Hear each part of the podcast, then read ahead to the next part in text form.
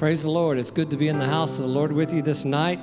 The storm has passed, and we're here and we're safe, and we thank God for that. Uh, if you have tithes and offerings tonight, you can drop them at the tithe boxes as you're leaving tonight.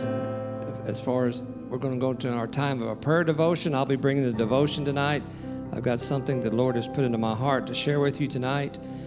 And um, let us just begin by praying. Father, we come tonight in the precious name of Jesus Christ, Father. We have gathered in your presence once again. We count it a privilege and an honor to be here, Father. Father, we're believing tonight, Lord, you'll speak to our lives, God, with instruction, God, and strengthen us and encourage us, Father, with your word tonight, Father. We praise for all good things, Lord, and we give you praise in the mighty name of Jesus Christ. And everybody say amen. Amen. Tonight, I'm going to be going to the, the book of Ruth. Every day, our lives are full of decision making. We make decisions every day of our life, and we make decisions as small as what we're going to wear today and where we're going to eat at today, and those types of decisions. But tonight, I want to talk more about those big life decisions that we make. Throughout our lives, we've made many of those things, and as your life continues, you'll even make more big decisions in life. Those, li- those things that can affect your life, they can affect your family's life they're decisions that can change things forever, and decisions are based upon either making a good decision or a bad decision. And if you make a good decision, good things come your way. If you make bad decisions, consequences come your way. And tonight, I want to bring in the perspective of the power of prayer and how important it is for us when we're making those life changing decisions that we, we take it to, to the Lord in prayer and we pray about those things instead of just jumping out and making decisions in our flesh. And and just natural reactions a lot of times we do in those things and we don't even inquire of the Lord. And through the story of Ruth here, I'm going to pull out Ruth is a wonderful book. It's so full of so much stuff, but I'm just going to be dealing in the first chapter of it. And uh, uh, I want to talk about the struggles that came to their life through making a lot of bad decisions. And uh, we're going to get into the word of the Lord. You know, being in the condition we are in a society and where some of us are circumstantially, God has expressed to me through this message, He's going to strengthen, hopefully encourage, and enlighten some folks who are, and some maybe the, they're in the toughest places of your life tonight. Maybe you got big decisions to make. Maybe you made some decisions and they weren't good decisions. And I want to try to encourage you and help you let you know that uh, you can get past those things. In the book of Ruth, in verse 1, it starts out by saying, In a day when the judges ruled. Here we get a historical timeline established, first of all. The time period of Judges is roughly from 1200 BC to 1020 BC before Christ. It's a time period from the time of Joshua's death to the coronation of Saul as the king of Israel. They were governed by judges long before the appointment of kings. If you want to know more about this time period, you can go home and I encourage you to read the whole book of Judges. It's a historical account of the days of judges who ruled in Israel. I'll tell you this this period of time is one of the darkest, wicked, most rebellious times in Israel's history. They were surrounded by many non Christians as we are today. Instead of being the salt and light to their culture, they repeatedly succumbed to and compromised to it, particularly in the arena of sexual temptations and immorality. Needless to say, that sounds familiar to our current condition in our society. And as a result of their actions and behavior, it caused wickedness to grow from one generation to the next generation. So we're looking at one of the darkest periods of Israel's history. And verse 1 says that in the days when the judges ruled, there was a famine in the land. Hard times were present. Economic struggle was evident. People and animals were literally starving to death at this time. The scripture here does not state it, but it makes you curious to ask was this a judgment upon the people? Had they brought this upon themselves? Because famine, if not every time, most of the time depicts God's judgment throughout scripture.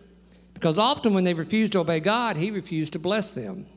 Verse 1 says, And a man from Bethlehem in Judah, together with his wife and two sons, it's important to note here that this man and his family are in the town of Bethlehem. What does Bethlehem mean? It means the house of bread. So take a moment and put this together and realize how ironic this situation becomes. Due to the famine, there's no food in Bethlehem, the town that is known as the, ta- as the house of bread. Here they are in the house of bread, but there is a famine. Like being an Outback steakhouse, but they don't have any steaks. So here we go. This book is focused on one family's struggles. It's a husband, a wife, and two sons, and a famine. The husband is left with a decision. Here we're going to start talking about decision making. He's left with a decision to make, and that is with the famine in our land, do I remain in Bethlehem with my family where there's no food? Or do I pack up and go where I hear there is food only 50 miles from here in a country called Moab? Seems like a no brainer, right? I mean, what's there to think about? Your family's hungry and needs food, so he chooses to go to Moab. Same thing I probably would have done. Verse 1 says, He went to live for a while in the country of Moab. This is where we may, we may infer that it is very possible this famine is the judgment of God upon them because just 50 miles away from where they were, there was food. Things were good. So, what the dad decides to do, rather than deal with the underlying spiritual sin, which brought this judgment, he does like most men. He looked at his natural conditions, he looked at his economics and the job opportunities, and he made a decision to move. He never considered the spiritual implications this decision could cause. His decision was based solely upon their physical needs. Moving at first seemed like such a logical thing to do, but the problem with wanting to go to Moab was the fact that Moab was not a place for God's people to dwell. It was not a Christian country. The Moabites are the products of incest, caused from Lot having sex with his own daughter in Genesis 19. And they give birth to a son known as Moab, and from that lineage comes the tribe of the Moabites. They didn't worship Yahweh, they worshiped a god called Chemosh. They were incestuous, perverted race. Therefore, God was not pleased for his people to dwell with them. Spiritual conditions were so bad that there perhaps when he moved his family to Moab, it could have been that they were the only Christians in the whole country of Moab at that very present time. And we're fixing to see the effects of making right decisions versus bad decisions and how important it is to your life and even your families. The failure of Elimelech's decision was the fact that he allows his circumstances to dictate his decisions and never inquires of the Lord. He doesn't never pray about it. Oh, how so many of us have allowed that to happen in making decisions as well. It becomes a tragic decision to place his family and place them in the midst of this ungodly influence and culture. His decision moves them from their church, it moves them from their place of worship, it moves them from their Christian fellowship. He forsook all spiritual opportunities for the needs of the flesh. I've seen this happen often where people up and move for a career opportunity that sometimes ends in disaster and sometimes even in spiritual death. All opportunities are not always good ones. Sometimes they're traps, sometimes they're snares. Men and women who at times forsake all spiritual necessities for jobs, promotions, money, material gain, then three months later, not even in church, and they end up spiritually barren. They take a job where they can never come to church. They just, just watch and give it time and see what happens. Spiritual decay begins to happen in their lives. In verse 2, the man's, man's name was Elimelech, which ironically means, My God is king. At this point, he wasn't acting like much like God was his king. With the decisions he was making, he was actually willing to forsake his God. Things get hard, and he runs, never inquiring of God, his king. Verse 2, and his wife now, name is Naomi which means pleasant, sweet. In other words, she was a sweetheart. Remember that. Verse 2 And the names of his two sons were Mahlon and Chilion. These were bizarre names when you know what they mean. Now, I know they're in the Bible, but listen to their meanings sick and dying. Imagine. Let me introduce you to my boys. This one's sick, this one's dying. This one's Asian bird flu, and this is my oldest, his name is swine flu. I mean, what weird names for kids. In verse 2, they were Ephraimites from Bethlehem, Judah, and they went to Moab and they lived there. Men, Elimelech serves as an example how we must be careful as heads of our households as to how where we lead our families to go. We have to be careful when making decisions under pressure. A wrong decision can affect your family's future. Elimelech, as a man, he had the pressure to provide, to put food on the table, roof over their head, to protect the family, to take care of his family's basic needs. When Christ has come, we must be careful not to make a foolish decision to place our family in a more vulnerable or deteriorating situation. We must consider all aspects of our decisions, both physically and spiritually. What does it prosper a man to gain the whole world only to lose his soul? what will a man exchange for his soul? How do we do this? We pray, we listen to God, and we be patient and obedient to His word. God is Jehovah Jireh, my provider. We got to understand that everything comes from God. I've never seen the righteous forsaken. I've never seen the seed begging for bread. God can send ravens and manna from heaven in the midst of famine to feed his people if he needs to. He also tells us, lean not to our own understanding, but acknowledge him, and he will direct our paths. He'll help you make your right decisions. And he says, if any man lack wisdom, let him ask of God. We have to realize this every opportunity is not necessarily a good one or of God, no matter how good it looks or how it sounds, because the enemy dangles carrots to deceive.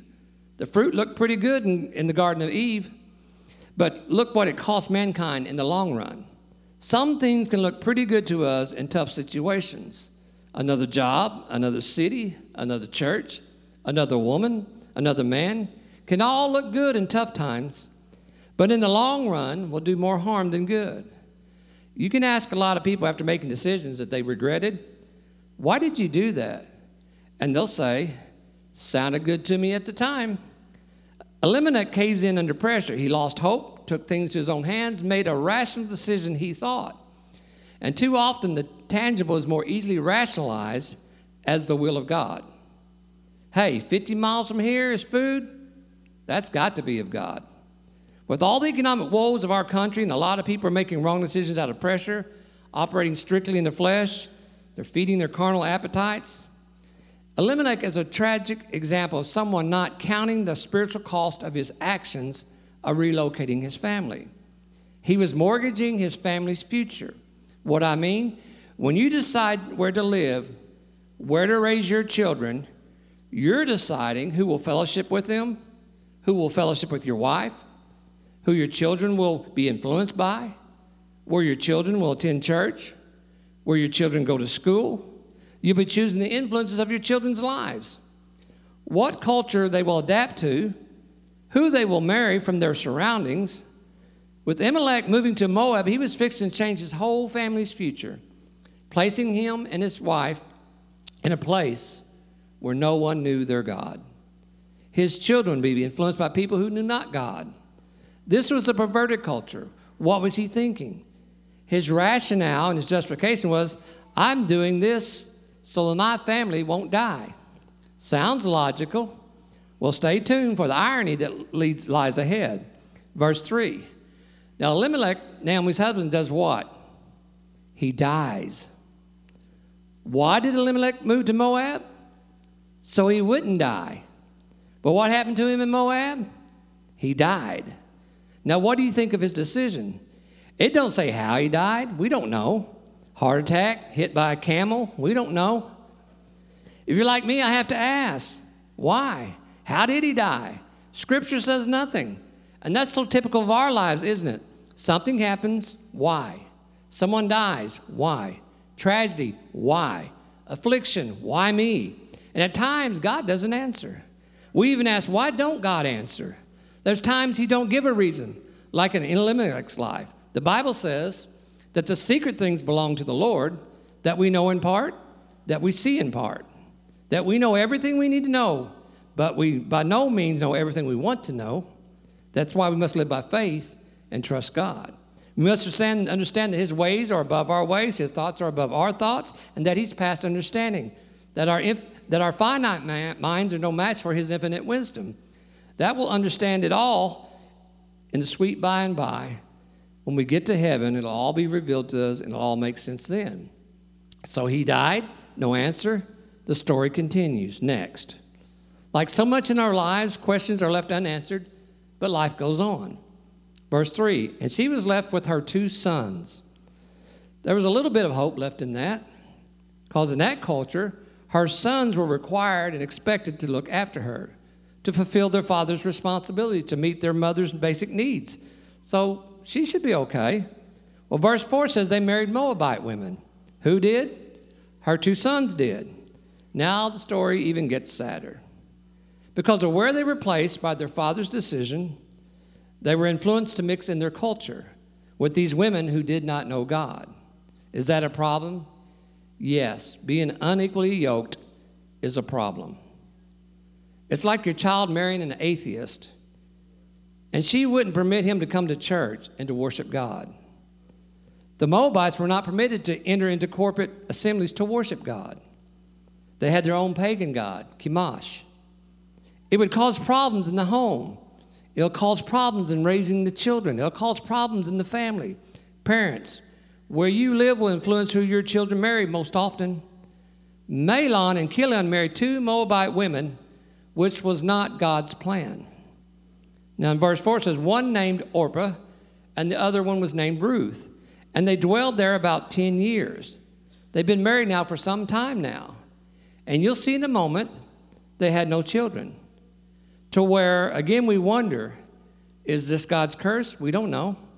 But what we do know is this family is teetering on the brink of ceasing to even exist. The husband has died, the sons have no children, and there is no daughters. And the story continues. Verse 5 But Mahlon and Chilion do what? Also died. Both of them. Why did Elimelech move his family to Moab? So they wouldn't die. But what happened to them? They died in Moab. This story gets about as bleak and as dark as it can get for Naomi. Can you think of anything worse that could happen to a mother than to have to bury not one, but both of the only two sons that she has? To bury your husband was bad, but your sons, we're to outlive our kids. That's the program you signed up for. Now there's no one left. She's all alone. Her family is over. Not only that, but on top of it all, she's in a foreign land where no one but you has knowledge of God. There's no one to offer you spiritual comfort. There's no church to encourage you. She has no fellowship with Christians. That's bleak. She's even buried her only two sons before they were able to give her grandchildren. Her family was gone. She's broke. She's penniless and she's alone. No one to provide for her. This is where her husband's decision placed her. Now, let me interject this. I just want to throw this in there to the men. Have a plan for your wives if you were to die. Sit down and talk. Don't just bail out and leave them holding the bag. That don't cost nothing, that was free. Verse 5 And Naomi was left without her two sons and husband. This is a picture of absolute devastation, desolation, and desperation. I love the fact that Scripture talks about life at the same degree of pain as we currently experience, how it relates to us today in our devastation, our desolation, and our despair, and serves as a guideline for us to follow to recovery, how and shines hope that what God did for them, He can do for us. How does Naomi respond to all of this? She's been away from home, Bethlehem, a long time. Her husband and her sons are dead. Verse 6 says, When she heard in Moab that the Lord had come to the aid of his people by providing food for them, Naomi and her daughter in laws prepared to return home from there. She's going back home to Bethlehem. She heard there was bread back in the house. Here, God is mentioned for the first time in the book of Ruth. Not by anyone in the story, but by the author of this story. God is mentioned 23 times in this book, but only by the author twice in chapter 1 and chapter 4. The rest of the time, its mention comes from the lips of the characters in the story. So here the writer mentions God one of the two times. Here he tells us Naomi was in Moab, where she heard the report that the famine was over and that God was the provider, not man. This was God blessing his people once again. And what must have went through her mind if we would have just stayed? If we would have just trusted God and never left? See, it's always easy to look back and question your actions and your decisions. Hearing this, she decides to go back home. Here was her only hope. Here's where the mega theme of the book comes to light showing the providence of God and how He comes through for His people, how He can make a way when there seems to be no way in your life. To state that no matter how far you are from God, you can come home. I encourage you, who, those of you who are in crisis, or those of you in an affliction, or who have wandered from God or are without hope, to read the whole book of Ruth. Those in a place where there seems to be no way, let this word speak to your life tonight and let it remind all of us of the providence of God. The hero of the story of the book of Ruth is ultimately God Almighty. And in this chapter is a central introduction of the theme of this book God, the hand of the providence. You'll find that God works through history, scripture, and our lives with two hands. The first hand being the visible hand of God, miracles that we can see, such as the burning bush and the parting the Red Sea and the Virgin Mary giving birth to the Messiah, healing the lame and the blind, heals every manner of disease and sickness, miracles seen by the human eyes of many. God's visible hand of miracles are obvious. But the second hand is the hand where He works most of the time. It's the invisible hand of God, the God of providence. Some of you are in places where you're saying, I wish I could see God's hand at work. We can, and we do. And it's only seen through those who have eyes to see through faith. What is faith? Faith is the substance and so forth, but the evidence things not seen. Let me explain God's hand of providence, providence once more. God's hand of providence is the belief and acknowledgement that God is at work. Whether you see it or not, you believe it because He said it. He said He wants to show Himself strong on your behalf, and He does. And when I speak of the providence of God, I'm speaking of two doctrines that must be held together. And that is that God is sovereign and that God is good. Sovereign, meaning He is the highest authority, that He rules and reigns, and there's no one above Him. He's supreme authority over all. He's over Satan, He's over the demons, He's over all. He reigns and rules over all, including every, every detail of your life. He has the final say over everything. The doctor can say you have heart disease, but he can say you're healed. Men can say you're finished, but he can say you just started. He can say you're nothing, but he can say you're a star in the making. He has the final say. He can overcome the natural with the supernatural. He's sovereign. In addition, God is good. He's loving, He's patient, He's merciful, He's long suffering. In Exodus, he declares that he's slow to anger, abounding in love and faithfulness and mercy and forgiving of sin. Regardless of what you endure in life, there's two truths you must hold on to God is sovereign and God is good. Because if you only believe God is sovereign, you'll know God is in control, but there will be circumstances in your life you'll believe He's unfair and He's unjust and He's uncaring. That's not who our God is, folks. He declares, I'm a God that will stick closer to you than a brother. A God who declares, Cast all your cares upon me because I care for you. And that his thoughts toward you are of peace and not of evil. There are things that happen every day that are not God's will, and they're called sin. Sin affects innocent people every day. God has no part of sinful acts or evil. Matter of fact, God is found in Scripture to become angry when his people are victims of such injustices. And it moves him to deal with the people harshly who commit these kinds of sins upon his people. God declares that vengeance is mine. He told her, God is the one who's going to heal you and bring you through your crisis. God declares the battle's not yours, it's mine. Why? Because he's righteous. God is sovereign, God is good, and you cannot separate the two, or you'll have a mixed up theology about God. Before sin entered into the world, no one died. But why do our bodies die of diseases? Because sin brought forth death. That's why God sent a Savior to redeem us, to take us from this world of suffering to a place where there's no more going to ever be any more sickness or dying or sorrow. There's no sin in heaven, it cannot enter in. That's a sovereign and a good God that would come to rescue us. A God would give his only begotten Son to die for the sins of the world. He made a way out of this present dark world. Regardless of what you go through, He works it out for your good and His good. In Genesis 50 20, remember, Joseph's brother did horrible things to him, only for one day to come for him to sit down face to face with him. He had an opportunity to finally get even with his brothers, but instead he told them, What you intend for evil, God used it for the good and the saving of many lives. God's not only sovereign, but God is good.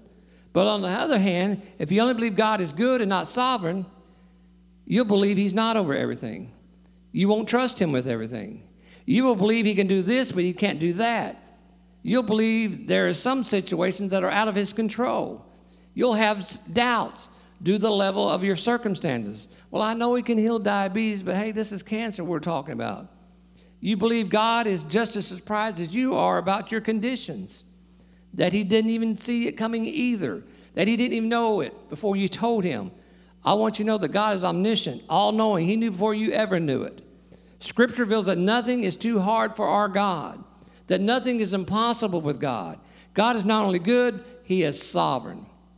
Here in our text, we see the invisible hand of God, the hand of providence at work in Naomi's life, but she doesn't see it. All of a sudden, with everything she's been through, Bethlehem, that was famine stricken, is now a land of bread again. Food's back on the table, crops are in the field, hope is in the hearts of people again. And it was God who did it. Verse 7, she says that it's that I'm leaving Moab, I'm going home, I'm going back to where God is blessing and to where God's people are. I'm not going to remain here any longer. They start walking, and after a few steps, they stop and have a conversation. One of the many they will have. You know, when you get three women together, they got to talk. Do you know that 55 of these 85 verses in this book is dialogue? Why? Because we got three women talking. Men, you're weak. That was your chance to say amen. Women got to talk about it. So, men, it's biblical when they want to talk. You just better listen. Now, here's the conversation. Verse 8 Then Naomi said to her two daughter in laws, Go back, each of you. Go back to your mother's home. In other words, go home. Go. I got nothing. I'm broke. Family's gone. You got no future with me. You're still young. Go to your mom's. Where I'm going, you won't fit in. I appreciate your loyalty. I love you too, but go. Then she prays for them, it says. She prays, May the Lord show kindness to you as you've shown to your dad and me. May the Lord grant that each of you will find the rest in the home of another husband. The book of Ruth contains a lot of prayers. There's two things, though, about prayers in the book of Ruth that I find interesting. Number one, no one prays for themselves, they only pray for each other. And every prayer is answered by the end of the book. Prayers are answered, church, because the fact that what? Because God is sovereign and God is good. It's all the more reason to pray. Because whatsoever you ask in prayer, believing, you shall receive. Prayer is a sub theme of this story. There's so much we're going to dig out. To stay with me for a little bit longer. She prays, Even though I have nothing, God give them everything. God give them a good man. Give them a good marriage. Give them a good home. She's so unselfish. And verse 9 says, Then she kissed them, and they wept aloud. These are women who love each other, been through a lot together. They've stood by each other. But Naomi says, I love you, but I wish you the best. But we must part to do what's right. Thinking of the interest of the girls, not selfish. Making, she believes, a right decision. And in verse 10, and they said to Naomi, We'll go back with you to your people. They plead with her, We're going to Bethlehem with you. We're not leaving you. You need us. We need you. We'll figure this out together. But in verse 11, Naomi says, My daughters. Notice how she felt about them. She says, Go home. Why would you come with me? Am I going to have any more sons who, become, who could become your husbands? In other words, I have nothing to give you. I'll be nothing but a burden to you. You're still young. You girls can start over. You can still have a family, but not with me. And in verse 12, return home, my daughters. I am too old for a husband. Even if I thought there was still hope for me, if I had a husband tonight and gave birth to sons, would you wait until they grew up? Would you remain unmarried for them? Here's what she's saying I'm an old woman who'll probably never marry again. If I did, I'd probably never have kids again. If I did, are you going to wait 20 years to marry them? How old will you be then? Ladies, go home. Get your life back together. Start over. And then she goes on to say, No, my daughters, it's more bitter for me than you because the Lord's hand has gone out against me. Who is Naomi ultimately holding responsible for her pain and suffering and grief she is experiencing? God because of her circumstances. She has seen him only as sovereign, but not as good. Remember, you got to see him as both. I don't know what you think, but I think her husband's decisions had a lot to do with her circumstances. It wasn't God's will for them to move to Moab. And like I said, bad decisions bring about bad consequences. God never told them to go there, so there's consequences to bad decisions. That's why you never leave God out of your decision making that concerns the welfare of you or concerns the welfare of your family. God is always for you and not against you. He wants you to prosper and be good health as your soul prospers. Elimelech had positioned them there by his own human reasoning, though, in an ungodly culture because he didn't trust God in the toughest time of his life. He didn't see him as sovereign, as in control. Her believing her husband was part to blame shows she's believing God was sovereign because she believes he could have stepped in and stopped the move. But God will allow you to use your permissive will. How many know finding yourselves in situations you're in presently can relate to where Naomi is coming from? God, I know I did this and I did that, and that I might not have always done this or that, but you could have stopped it. You could have showed up. And all along, God is there, and God is working on your behalf. You've just lost sight of Him because you've lost faith. Your faith has been rocked by your circumstances, but know this your circumstances don't change ever who God is. He's sovereign and He's good. And you have to always see Him as both in control and working for your good. Why did she lose sight? She seen God as sovereign, but not as good. She allowed her circumstances to dictate her to her her response and how she was going to respond. She sees him as against her. And I'm going to stop right there tonight. And I'm going to close. Can I tell somebody in this room tonight who's made a bad decision? You can come back home. There's bread in the house of the Lord. There are consequences to bad decisions. But God is right there, always waiting for you to come home and make right decisions so that He can bless you. God's not against you, He's for you. That's a lie of the enemy. I want to pray you that you get this. He's sovereign over all, He's good. And you must see Him as sovereign and good. It will change your perspective, it will invite hope back into your life, it will encourage your faith. I want us to take some time tonight to pray. And I hope that these, these words thus far have brought a new perspective to you of who God is and revealed to you how important it is that you pray about those life changing decisions and just don't rationalize things in your human flesh and your human nature. That in all things, through prayer and supplication, make your requests known to God. All things that your circumstances that brought you the bad to your life were not created by God. God is the one who's going to save you, heal you, deliver you, provide for you. A lot of our circumstances, because of bad decisions, have brought our life pain and sorrow. And for some, your circumstances were created in your life because of someone else's sin, even, not because of what you did. God's not a part of causing anything bad to happen to you. His part is to make the bad good in your life. He'll turn what the enemy meant for the bad to your good, like he did for Naomi. And if you don't view him as sovereign, having authority over everything and good, you'll have a messed up and confused view of God. And you will believe you deserve what you're going through. She did. Or you can't get over what you've done. She couldn't. Or that you're in an impossible situation. She thought she was. But I've come to tell you with God, nothing is impossible to those who believe. But you've got to believe that He's sovereign and that He's good because there is an invisible hand of God working on your behalf, the God of providence. And the only way you'll see it is through faith. I'll ask you to stand with me tonight, if you would.